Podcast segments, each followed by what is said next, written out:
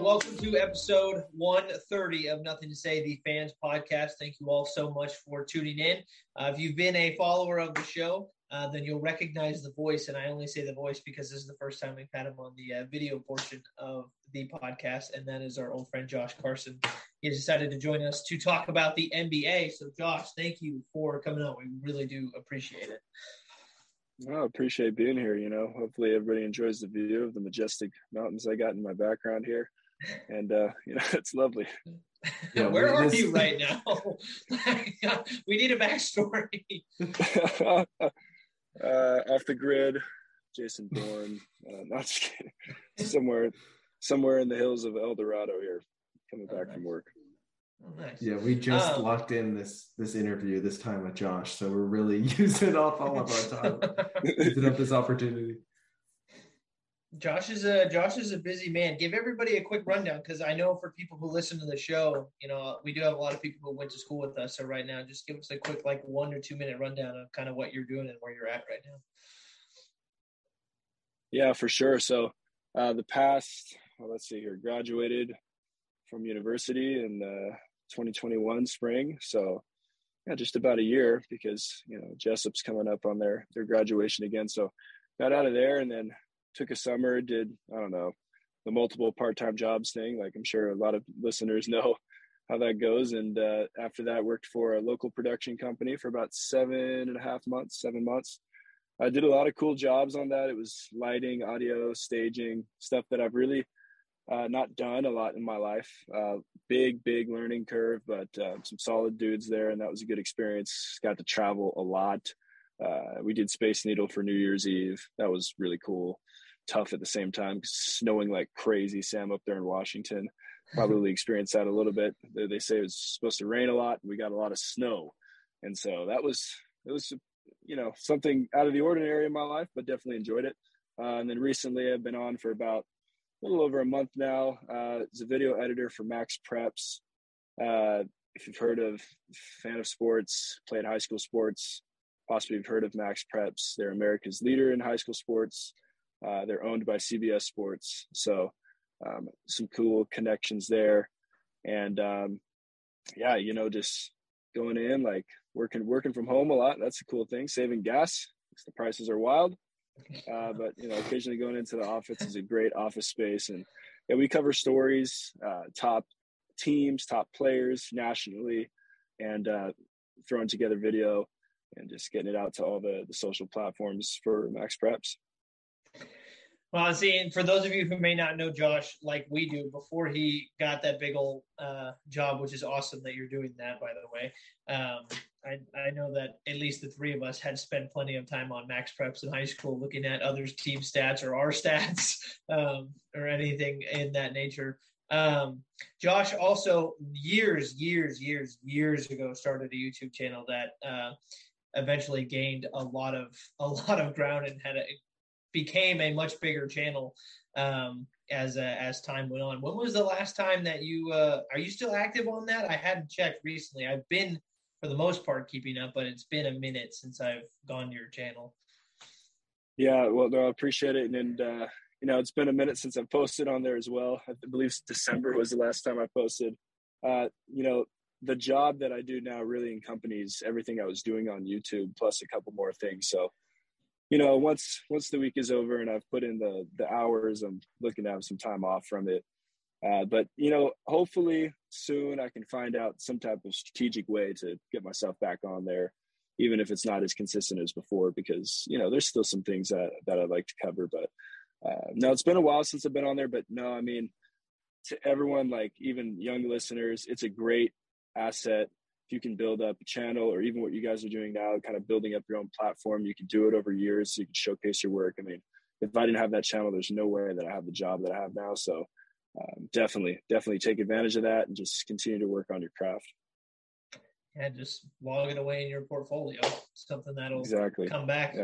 Um, I've used it plenty of times during job interviews. So, yep. um, all right. Well, you used your uh, your appearance on the slam dunk competitions for JC three in your interview. I should have. What it was? I should have. oh, yeah. provide provide a link down there to those videos.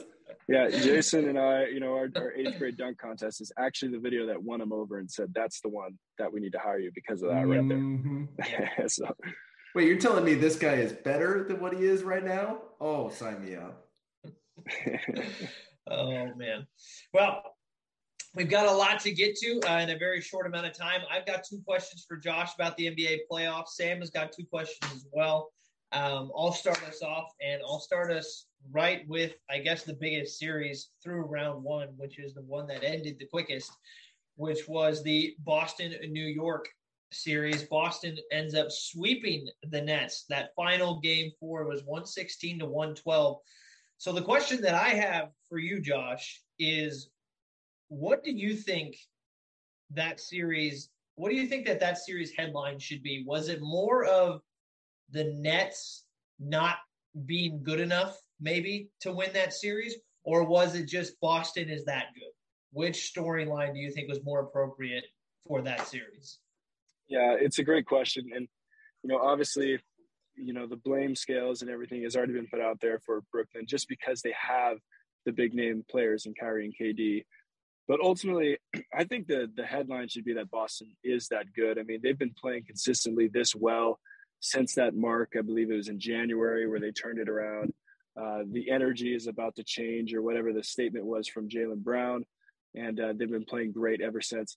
The interesting parts that I've really picked up from the series is uh, Ime Udoka, I believe, is the coach for Boston. Mm-hmm. He was an assistant for Brooklyn last year, and this is some of the best defense as a whole, total team that I've seen played uh, in a while.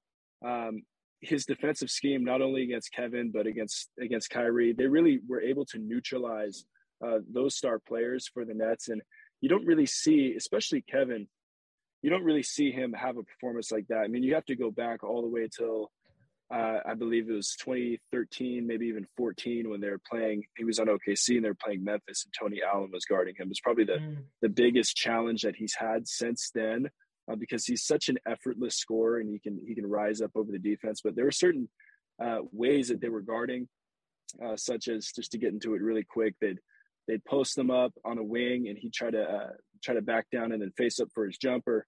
And the certain ways that Tatum would get in get in him, he would not allow him to rip through. He would not allow him to get into his dribble pull up cadence. They'd always bring a second guy, shadow help. So like defensive schemes like that were great. Obviously, as great of a player Durant is, he's not going to be shut shut out every single game. So in Game Four, you know, he did what he did. But uh, the main point out of that is that Boston is that good. They're defensively great, and not only are they just a scrappy, great defensive team, they have stars in that team. Jayson Tatum is a bona fide mm-hmm. star, and so is Jaylen Brown. And Tatum is very skilled as a as a wing.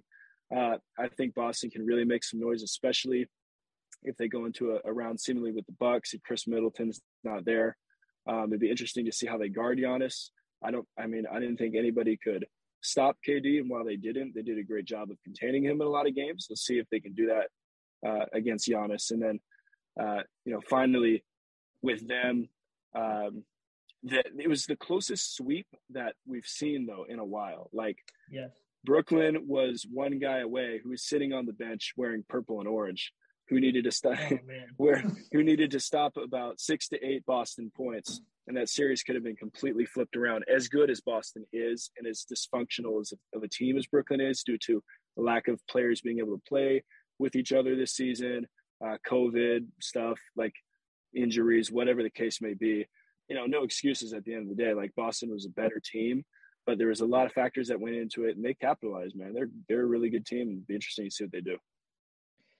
I'm glad that you uh, said that it was more about Boston being that good because that was honestly the takeaway that I have from that series. I know that you know you had mentioned you know Brooklyn's struggles and all of that, but yeah, the thing that I took away was the same thing that you did in terms of their defense. I mean, their defense was just it's it's not a I mean, I hate to say it, but it's not defense that you see in everyday games in the NBA, and it, it and because of that, it stood out.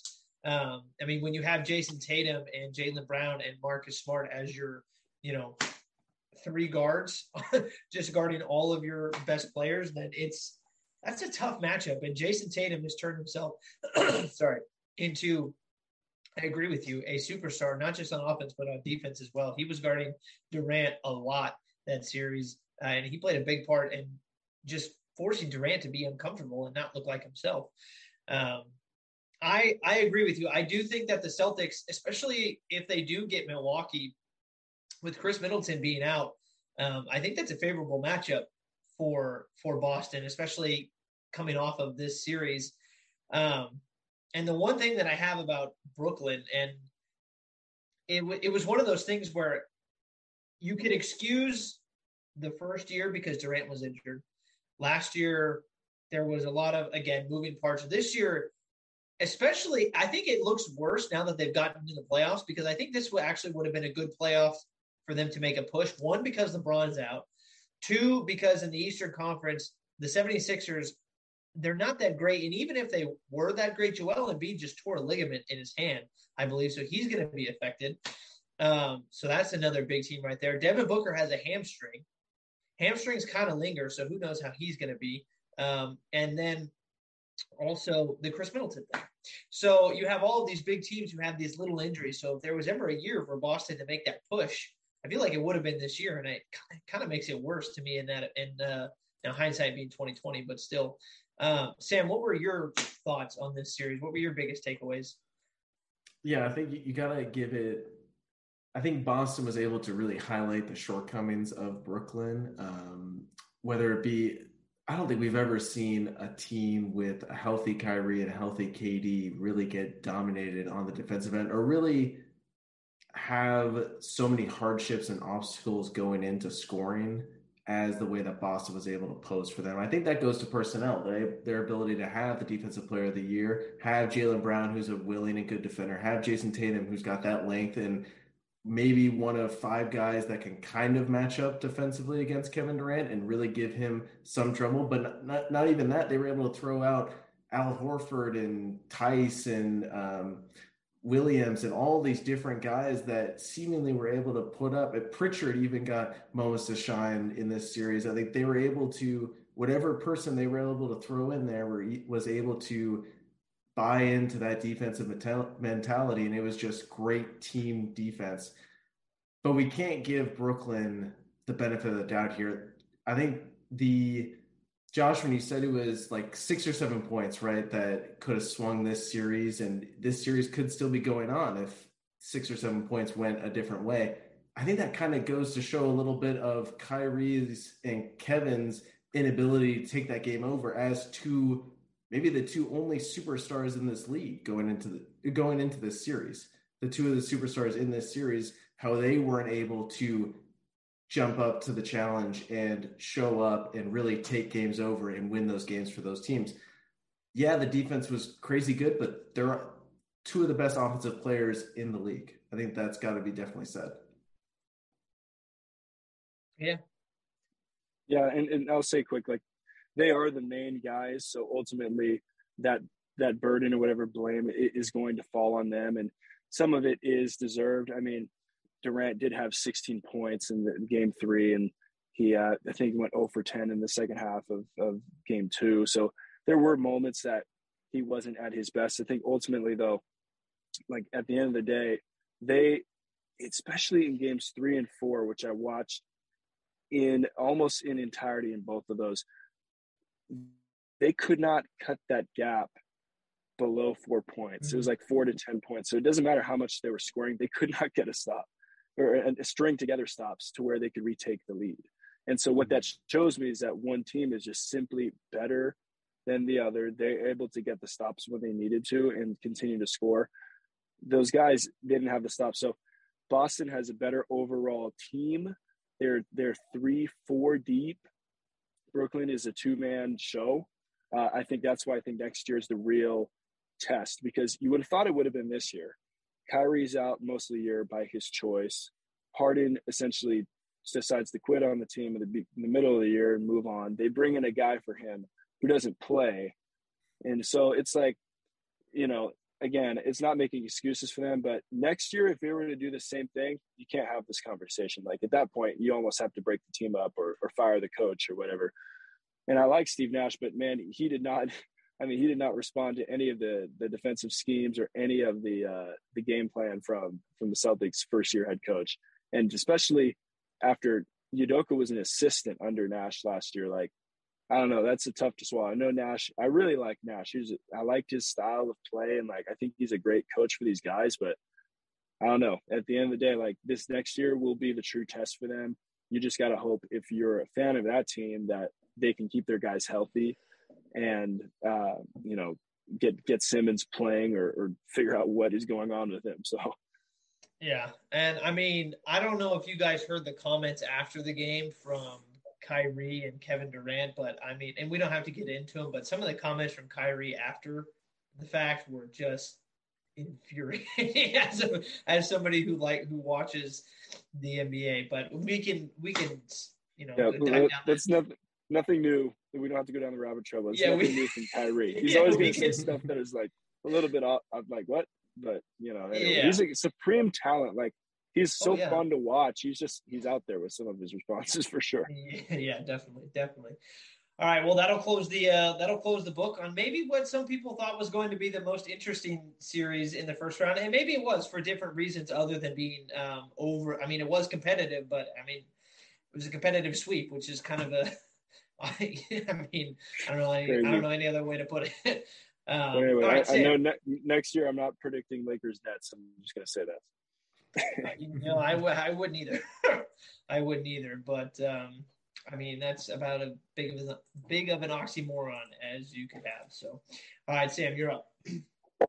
Okay, so I think it's time. Let's keep it still in the East here. I think it's time to talk about Giannis because I think his evolution has been super interesting. Where do you think the biggest transition he's made in his game from almost going from a, a traditional playoff flameout over his career to now one of the most sure things in the playoffs you can count on? Yeah, you know, I had this kind of undying trust uh, in him because he has a factor uh, that you really you can't teach it. It's just almost something that he's grown up with, and it's simply the fact that he doesn't care what what people think of him. Like the sharp, the such the sharp contrast last year between him and and Ben Simmons, right? Like Giannis, uh, the prime example is when you know Ben Simmons is in that game seven against the Hawks and he passes up that wide open layup, right? The the moment that everybody talked about and then he eventually you know decides not to play this year. Between that and his response versus Giannis when he's in the playoffs last year and missing free throw after free throw in the series against the Hawks and then somehow turning it around and making almost every free throw in the finals the ability that this guy has there's a clip that came out of Giannis too. I believe he's talking to PJ Tucker at a practice where he said you know I've airballed like game winning shots. Like I've airballed free throws. Like I don't care you know, I just continue to get better. He literally does continue to get better. And I think that's why this next series will be so interesting because years ago the Bucks played the Celtics, I believe it was 2018 or 19 in the playoffs. And the Celtics won game one by establishing a wall, kind of a wall of defenders on the fast break. They were able to slow him down. Uh, the Bucks came back and ended up winning that series, but I don't think there's any one strategy you can put on him anymore because he is about as physically dominant as any of these, you know, big centers that you've seen in the league before. But yet he can run the floor and handle so well. I think his passing has gotten better. I think he has the ability to make a mid-range jump shot, maybe a little one-legged pull-up jump shot.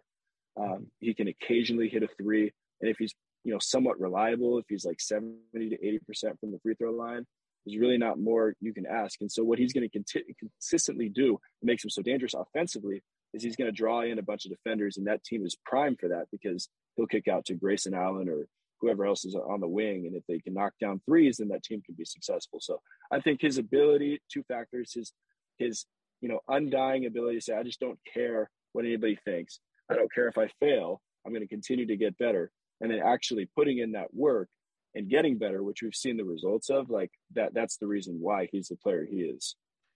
Yeah, I think it's it's so astonishing. The the stark tra- contrast even between him in his first five years to him in the last two years, I think is so crazy different. Of I almost put him now on the level of a LeBron in the playoffs, where you can noticeably see he can flip that switch and almost take over the game, where he's controlling the game and the flow of the game that only a few guys have, and it's it's almost it's like effortless um, against a good Chicago team. I, Chicago was one of the best teams in the East for a long for this pretty much this whole year, and he's doing this without Khris Middleton. Granted, with a great supporting cast around him that's playing really well in this series, and that's a huge part of it. But he is, it's like nothing, no one can stop him. I don't even know if Boston can stop him with how well he's playing. Well, I mean, I don't know, and I, I guess I go back to what uh, Josh you said earlier about you know not knowing if there's necessarily one strategy that you could use anymore to stop Giannis. I would have said the same thing about Kevin Durant, and you know we saw what happened last series. Granted, they're two different players, and I think one thing that Boston is going to have to account for with Giannis that they didn't have to with Kyrie is that Giannis is going to be much more physically dominating than Kevin Durant is. Like Durant will sit back, cross you up, and just hit one in your face. Giannis will drive and dunk on your face. And there's so there's a little bit there's a different style of defense that you kind of have to account for with that instead. Um, so, but I mean, like I said, I I would have I would have said the same thing about Durant, and they ended up sweeping the Nets. I think Milwaukee is top to bottom a better team. It's going to be interesting if Middleton doesn't come back that I mean, I feel like How if he doesn't come back, that's going to be. Do we know? I think it was a two to four week injury. That was the last that I had heard, but I don't know if is he, he, is. Is he already I mean, I can, to be out? I can check. I can check real quick, but I know the last that I had heard from ESPN was that his supposed injury um, was usually a two to four week thing. Um, and hmm. I'm reading right here from Woj says right here, Khris Middleton's knee is expected to uh, is expected to miss at least two weeks. Yeah, that's from Woj.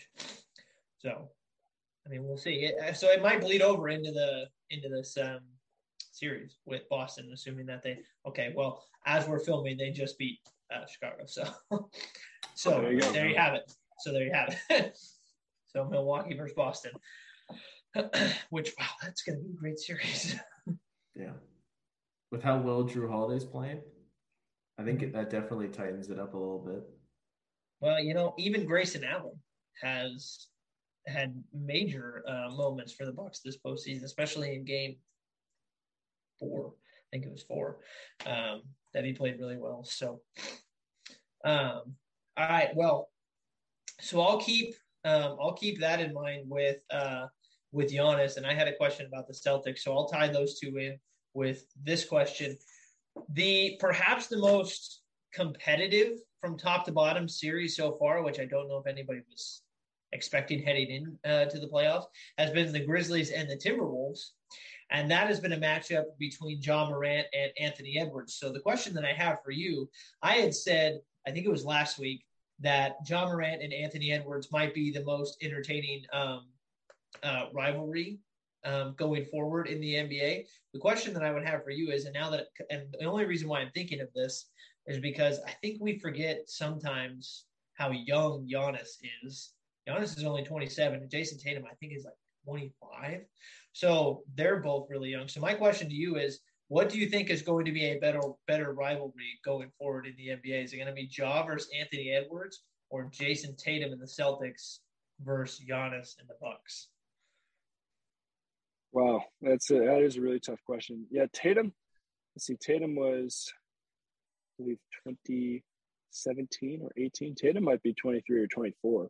I don't know. There's, uh, man, both of these have an expectancy, a very long shelf life ahead of them. I mean, obviously, and Anthony Edwards could be even longer um, it's just good to see. Like, I'm glad to see Minnesota is finally doing something. I mean, they're blowing a lot of leads. Okay, let's get that straight. they're blowing a lot of leads. I mean, it is a young team. I understand it. So is Memphis, but yeah, I mean, at least they're finally there. I mean, a team with so many top picks. I mean, Towns number one, D. Low number two, Edwards number one. Like they got so many top picks on that team. It was about time that they got out of the cellar. But uh, man, better rivalry going forward.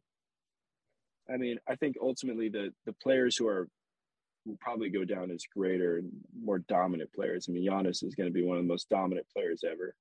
Um, so I like that that matchup and those teams in the East a bit more. Uh, but man, for for a different type of guard, I mean, guard rivalry, yeah. I mean, Anthony Edwards and, and Morant is is definitely proved proved uh, it's going to be great for years to come here. I mean, it, you talk about two of the most explosive young players in the league, and they're in the same series, right? It has been so so fun. I had up until up until last year, my favorite dunk that I had ever seen in an NBA game was the famous uh, CP3 lob to DeAndre Jordan. Um, and then last year, Anthony Edwards' baseline dunk became yeah. my favorite. Became my favorite yeah. one I had ever seen. And then just yesterday, Ja Morant's poster down the middle of the lane was one of those ones where I was like, okay, well, throw that into the question now yeah. too. Um, so I mean, talk. I mean, and it's funny to me the just the I guess anatomy of both of them because Ja Morant is kind of this slender um, guard. He's really shifty, but he attacks so aggressively. And Anthony Edwards is built like a freaking football player. Um, and it's just an interesting, interesting dynamic between uh, those two. And yeah, with the Tatum and Giannis thing, I mean, I think you're right. I think they're going to go down as as you know greater all time in terms of the spectrum. But you know, I was thinking about the. I feel like this playoffs has been kind of a platform for a couple of young players to really show who they are. I mean, Anthony Edwards, Ja Morant, and Brandon Ingram has showed up as like he's emerging as like a superstar in the league. I and then you have even Tyrese Tyrese Maxey is playing really well. I don't know what he's going to end up being. And then Jordan Poole has played really well, and it's just all these guys who are really young and playing really well. And I think that's a really good thing for the NBA. I know Sam, you and I we had an episode a couple weeks ago talking about how there's gonna there's a changing of the guard in like all of sports right now between LeBron and Federer and Tiger and Brady and um, so the NBA the NBA is in a good place with their with their young stars right now. Yeah, I'm most I'm most impressed going off of that with Jayson Tatum and his because it almost seemed like they had that run early in his career. I think it was his first or second year where they made it to the conference finals against LeBron, ended up losing, but had like a great run. And it almost seemed like he plateaued a little bit, where we don't really hear about Jayson Tatum, but now it's like he's gone to a completely different level. Going back to just that Brooklyn series, every answer is either him or Jaylen Brown answering any run that those guys, and that's I think the biggest thing for any player to really take that next step. Yeah, yeah, Tatum, he's definitely stepped his game up from a defensive point of view. But the reason why he's not just like this great young player that people think is like, yeah, he's good, but he's not in the conversation. He's he's in the conversation now because he's a playmaker as well. I mean, so many plays. Uh, Grant Williams corner threes, like he was just making plays for his teammates all over the place. And so when you get to that type of level where you're not, he's not just a scorer. Like he's not somebody who's going to score, you know, maybe like 20 points and have you know two assists, one rebound. Like he's going to fill the stat sheet. So uh, and do it at do it in a consistent rate too. And so now he's really improved. That was their first year that they went to the conference finals, and it's tough. I mean, like you're talking beforehand, like on on this about the the 10 year old who's getting all these hole in ones it's like oh, yeah, yeah. you set the standard so high for yourself so early on everybody's gonna anything less of that you know less than a mm-hmm. conference mm-hmm. finals less than getting so much better uh, it's tough too, especially for such a young player. Which I think the expectations on these young guys nowadays is like sky high. So the fact that Anthony Edwards is in his second year, you know, Ja Morant's in his third year, like doing what they're doing is really impressive because, I mean, it's a it's a microwave society. They expect you to perform right away. Kobe Bryant was one of the greatest players ever, and like the first couple years, he rode the bench. You know what I mean? So some guys need time, and some of these guys are coming out and they're they're like really good right away. It's a testament to they're playing a lot more now. There's certain elite circuits that these guys can play in all the way from high school level and play nothing but one sport. It wasn't like that back in the day. So guys are progressing a lot sooner, and it's you're totally right, Jason. Like league is in a great place. Uh, you know, the LeBrons, the KDs are still going to be there for a couple more years, uh, but you know, LeBron for a couple more years, Durant maybe five to eight more years, who knows. But no, I mean, once you pass the guard off, like there's no dip in the level of play for sure. Yeah, I mean, how many young, legit like superstars do you think we could name just off the top of our heads right now? I mean, I mean, if we, I mean, what? So uh, let's just let's just quickly rattle off some names like Booker, Tatum, Ingram, um, Luka is a big one. Yeah, Luka is a big one. Giannis. Yep. Yeah. Um, Donovan Mitchell when he leaves, you know. Donovan Mitchell when he leaves. uh, but he's Uh, another one where it's like Trae he had Young. such an impressive first. Yeah, Trae Young too. And like, man, you can't knock Trae Young. He had a quote in the series where it's like, I haven't been guarded like this since high school. Right. Yes. They were throwing like freaking I think they were throwing box and ones at him and like doubles and traps and like he was so impressive last postseason with what he was able to do. You know, and it's like you just didn't think the Hawks were going to make it back to the conference finals again, right? Like they were able to make such an impressive run. And it just shows you like once you have your opportunity, you really got to capitalize on it because it's not guaranteed it's going to come around again right away. Mhm. And you know, it just shows that hey, like these teams, they they they keep the core. Like Atlanta kind of kept their core, but they didn't really add any additional pieces. You know, they didn't really reload and add. So it's going to be tough for a team like that because the Eastern Conference, um, uh, the Eastern Conference is like, it's it's crazy how it's grown. You know, just like in the middle of the 2010s, we're talking about, oh, do we need to have a 16 team playoff, whatever. And now it's like the Eastern Conference might be better because there's like three or four teams that can come out of that conference. So, you know, it just takes time. Josh, did you turn your video off? No, I'm just there's a call going through, so I should be good. Oh, okay. Oh, there we go. We lost him for a second. all right, we back. We back. Um, all right. Well, I mean, I I think I mean I think we all can agree, like we said, yeah, the NBA is in just a great place with their young superstars, and um, it'll be really fun to see going forward uh, how all of these one series uh, shake out, but also these teams um, going forward. And if you can, if you are watching us, that graphic of Josh, it's very nicely put together. I have to say, the the Wilson basketball right there, the logo, I, it's it's well put together. Well, there you go. Hope you enjoy that. All right, Sam, what's uh, what's your last question? So this is a good jumping off point because we're going to talk about one of those young stars um, in his team, and probably the um, I want to say worst series, but probably the series that no one's talking about in Utah v Dallas. Um, Josh, what do you make of the Mavs now with Jalen Brunson really emerging as the clear running mate to Luka? Luka came back healthy, looked really good in that game five um, win. Do you think they pose a threat to the elite of the West, the Phoenixes, the Golden States, the Memphises, or is this just the Jazz making the Mavs kind of look better than what we, we thought? Uh, probably a little bit of both. I mean, the, That's that's not The an answer. We can't take that one. it, uh, the Jazz make the Jazz make everybody look better, man. So disappointing, but uh, I mean, Dallas like has a very every year it matters the certain situation that you find yourself in because they have a good opportunity if Booker is coming back from this hamstring.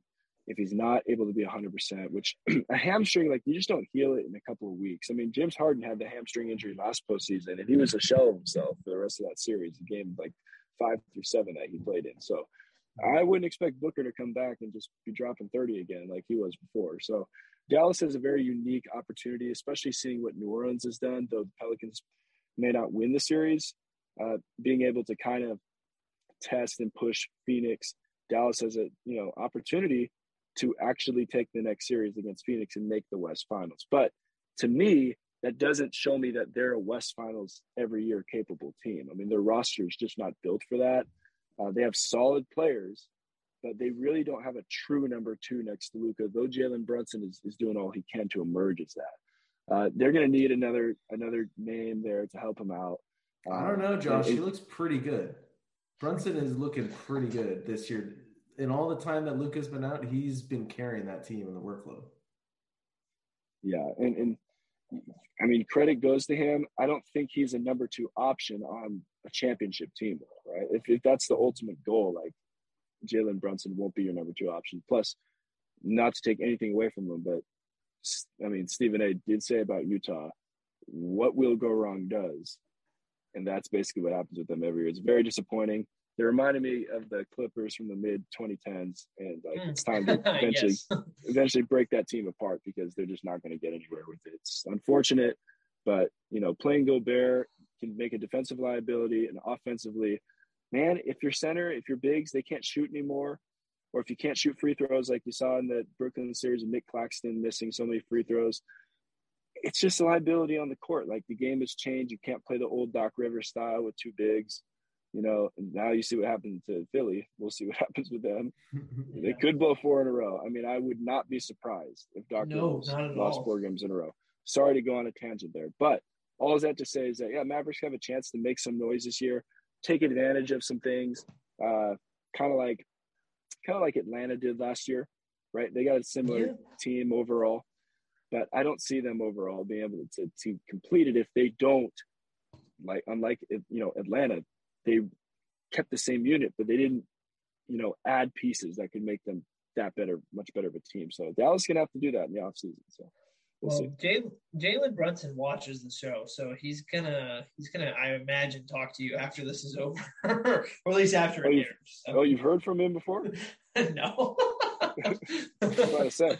I mean, even if I mean it's good player. I mean, I'm a fan. I just I don't think he's number two. Like no, I'm kidding. I'm totally he, should, been, he should think been, he's a number two, but I don't think he is.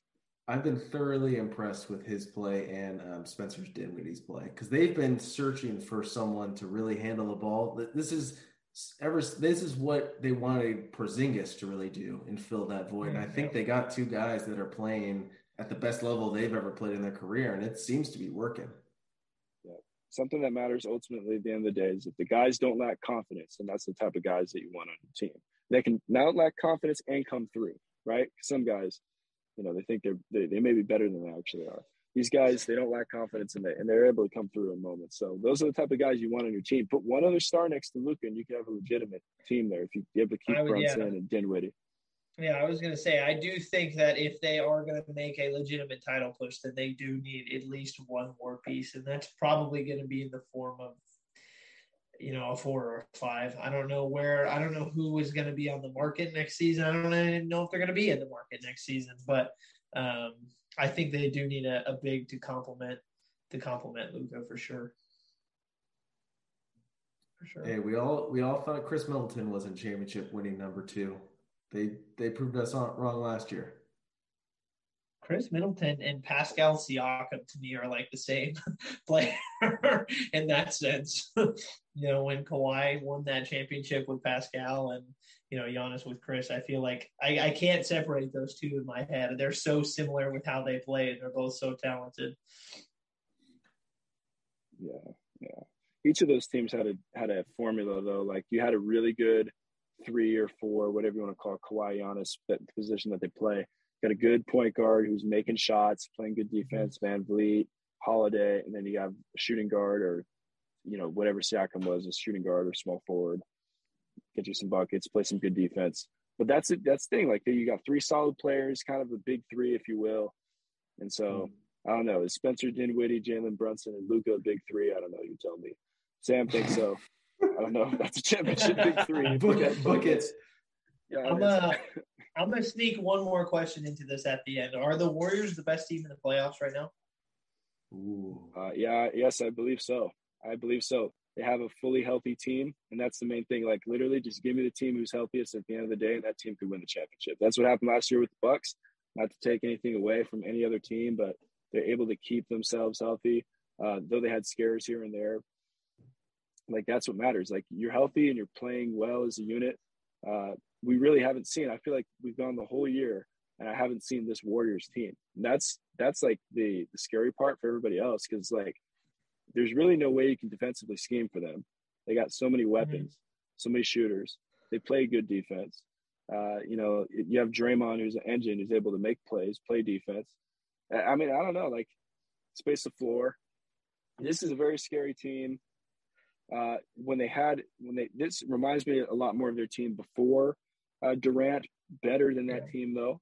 I'd say the, the, mm-hmm. the main thing when they got Durant, yes, they got better as a team, but they lost a lot of depth because they had a bunch of max players, and you can't have depth when you have you know have to pay all these guys. So now they have their depth back, uh, and they're able to do it too because guys like Poole, they're not paying an exorbitant amount of money. He eventually will get that, um, but he's been able to you know on this rookie deal or whatever he's on get better every single year and, and be a legitimate player. And because of the injury to Clay, you know, he's had more time and injury to Steph, he's had more time and he's just stepped up in that role. So, uh, yeah, the, my finals bracket, I have them in the Bucks, uh, and I have the Warriors winning that in seven games. So wow. we'll see. I mean, like it's it. They look like they could be the best team right now.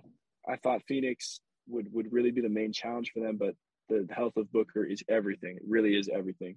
And if he's not yeah. going to be able to be 100%, I don't think they can beat them in a seven game series. Yeah. Well, as we're recording this right now, the Warriors and the Nuggets have tipped off for game five. It is currently eight to five. so there you go. Breaking news. Breaking news. Sam, you got any last minute burning questions? No, no, not really. I think Josh definitely answered a lot. We uh, we appreciate you coming on, Josh. That was awesome. Um, giving us some of your basketball knowledge. I know every time we've had you on, they've been good shows, good good episodes about basketball. So just really appreciate it, man. Appreciate you guys. Good to see your faces. Hey, be, talk to you again. Yeah, be yeah. careful back there. This looks like there's a truck that's stopping. oh yeah, there is a truck in the back. Back there in the background. Nothing back there. So no, it's over your left shoulder. It's on your left shoulder. Yeah. Oh, that's a, he's taking pictures of his truck for the gram or something. He's, he's, he's stopping. He's taking pictures. He's trying to sell it. Oh, oh dude, oh, it's, a, it's pretty majestic, pretty majestic background. I don't blame him. Oh man, that's a perfect note to end it on. I'm taking pictures of trucks for the gram. I like it. I like it. Oh my gosh.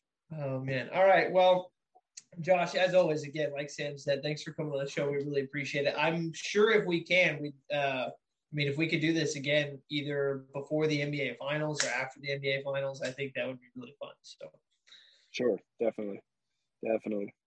Fantastic. All right, man. Well, enjoy wherever you're at, and, uh, we'll uh, we'll talk to you. Uh, we'll talk to you later. All right, you guys have a good rest of the show. Thanks for having me on. Thanks, Josh. All right, bye. I think this is we should have talked about it with Josh, but we just we talked about so much. Um, the bus driver, because I think that is oh, super. Oh, okay, yeah, yeah, we I can. we can super interesting of how we judge players and how we judge star players. Um, I'm sure everyone that's watching this knows the um, the beef between Chuck, Charles Barkley. Give people a little and, backstory because I needed a refresher on it as well. Right, right. So, um, so during the Brooklyn series, Charles Barkley and Shaq were very critical of Kevin Durant's play because we haven't really seen Kevin Durant play that poorly, um, and except for 2013, I guess is when uh, Josh alluded to when Tony Allen and the Grizzlies were giving him problems. We've really never seen. I think that's definitely a testament to how good of a player he is that we hold him to that high standard. But they were saying that almost almost discrediting his championship wins and his playoff successes because he wasn't the leader of the bus in Golden State. I think that's been a super big mantra with the whole mega super team that was created and almost giving that asterisk to those championships that he had. And he did win finals MVP for both of those wins. So if that's not being the bus driver, I don't know what is, but they were almost like he wasn't really the driving force almost for those teams. And I don't know if does this almost open a door to judge other players and judge other championships because I feel like this isn't really super fair for players. Like take Dwyane Wade for example. Are we only going to say he only has one ring because he was the driving factor for that 2006 Miami ring and he was carried quote unquote by LeBron for two rings? Like what does that say for his legacy type of thing? I don't know. Maybe it's tough with Durant because I think the optics of the situation are he couldn't win by himself, at least on the surface. he went to a team that had already won the championship without him. He ended up winning two championships there, and now he can't win by himself. So mm-hmm. I feel like I feel like what they're saying, but he's not even by himself right now, which is the thing. But maybe makes it worse. Um, but I don't know. I feel like it's it's a player to player basis. I mean, Dwyane Wade won one by himself, so he proved that he could do it. Um, we had Shaq. They did have Shaq, but they didn't have like L.A. Shaq. Yeah, uh, but they was, did have it. They did have a pretty good version of Shaq, though. Um, yeah, and you know, LeBron's won by himself. Um, and at least the one in Cleveland he did, and then the one in uh, L.A. I think he really needed. Um, but I think the thing with LeBron as well is that maybe he hasn't won. You know, he's been to what ten finals or something like that. He hasn't won all ten, but at least he's it's something like that. Um, could be eleven. It's it's either nine, ten, or eleven, four, which is an obscene number. He's four yeah, which, six. Yeah, it's an obscene number, but at least he's gotten them there. Um, and to get, I mean, the comparison that I kept hearing this week is that people still talk about Le, the LeBron Dallas series. And that happened 10, 11 years ago. So people are def- never going to forget this series for Kevin Durant. And the, my favorite thing that I heard earlier this week was um, I don't remember who said it. It came from an analyst on ESPN, but I don't remember. But they were saying that what's going to be even worse for Durant is if Golden State wins this year mm. because then it would be like, well, they won without you before you, and then they also won without you after. So did they really need you for the two in the middle? Who knows?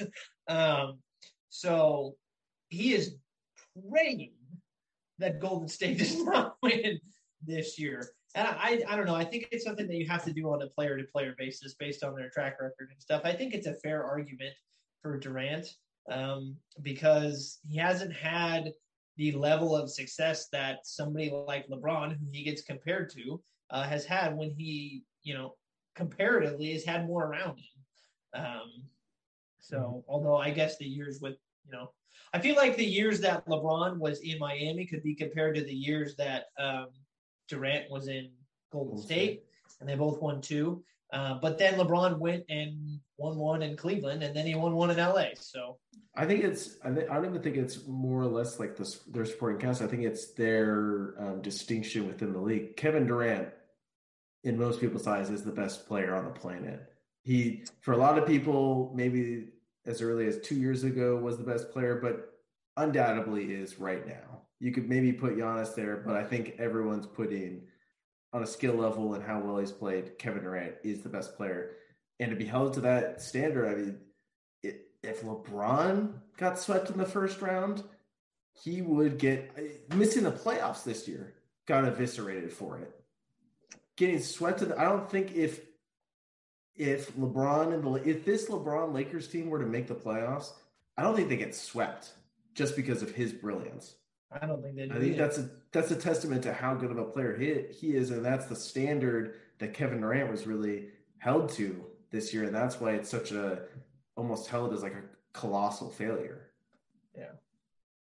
I don't know. I'd be interested to see how this. I mean, I'm going to be interested to see how this beef sort of plays out between Durant and you know the countdown guys because I think it's a fair analysis. Um, I don't think it's fair for every player, but you know, it's a it's a player to player basis thing. Like you you're not you you can't do it with everybody. Um, but then again, not everybody has the opportunity to get compared to Michael Jordan and LeBron James. So if you're going to be in that air, then it's it's what's going to happen. It comes with the territory. If you get swept in the first round, then you're going to hear about it for probably the rest of your career. And I feel like it wasn't um, it wasn't really justified. Kevin uh, was like comparing, I uh, was bringing up like all the different like great teams, great players that Chuck played on, but he owned it. Charles owned it. It was like, yeah, I was the leader and I didn't win. That's a huge mark against my legacy, and that's what Kevin's going to have to deal with. That was the mm-hmm. whole thing. It wasn't like that's not that's something that's not something that I'm like better than you or that's not applicable to me. That's directly applicable to me, and he owned it. I don't think that was de- definitely um, sort of acknowledged on Kevin's end. It was almost like, Yeah. dude, why is this guy talking to me when he had to deal with the exact same thing, or when he couldn't get it done with these players? I mean, at the end of the day, like I said, if you're going to be in that rarefied, if you want to be in that rarefied air with the greats of all time, then you can't get swept in the first round with Kyrie Irving on your team. You just can't. Um, and not only with Kyrie Irving, but Seth Curry, who was a very good player. Goran Dragic almost won the game. um, uh, hell, DeAndre Jordan played some important minutes. Um, and Drummond. Andre Drummond. I'm sorry. Um, yeah, my bad. Bruce Uh, Brown played really well. Bruce Brown played really well. I mean, there were enough guys there for them to at least win a game. Um, and if you're if you're Kevin Durant, you can't go out there and go over ten in the second half of a game, or have 16 points in Game Three. You just you can't do it. You cannot do it. And um, Yeah, so it's it's it's red to to quote uh, Black Widow. That's red on your ledger. so, okay. so, so come on, that was a good poll. That was a good, good poll. Avengers 2012 that was a good poll. That was a good poll. or 2011. I can't remember when Avengers came out, but I think we're def. Are we on the side of the track a little bit? I think so. I think so. So, point one for old Chucky. Sir Charles. Sir Charles. yeah. All right. Well, that'll that'll wrap it up for us on episode one thirty of Nothing to Say to Fans podcast. Thank you all so much for listening and or watching. Um, thank you again to Josh for coming on the show. Hopefully, we'll get him on either before or after the NBA Finals. We'll have to figure out which one feels appropriate. I almost feel more inclined to do after um, because I feel like we can get a breakdown of it. But then again, there's you know the whole preview thing. Maybe we'll do both. Who knows? yeah, who knows? We'll, see. We'll, we'll keep calling happens. him on his way home from work. That's what's going Yes. happen. Yes, majestic El Dorado Hills. Hey, can you pull over real quick, Josh? We just see you. Got a couple questions for you. Oh, he's at the gas station. Like, yeah, I'm pumping. Hang on. he's shopping or something. yeah. Oh, man. All right. Well, thank you all so much for listening, and we will see you all next week. Thanks, everyone.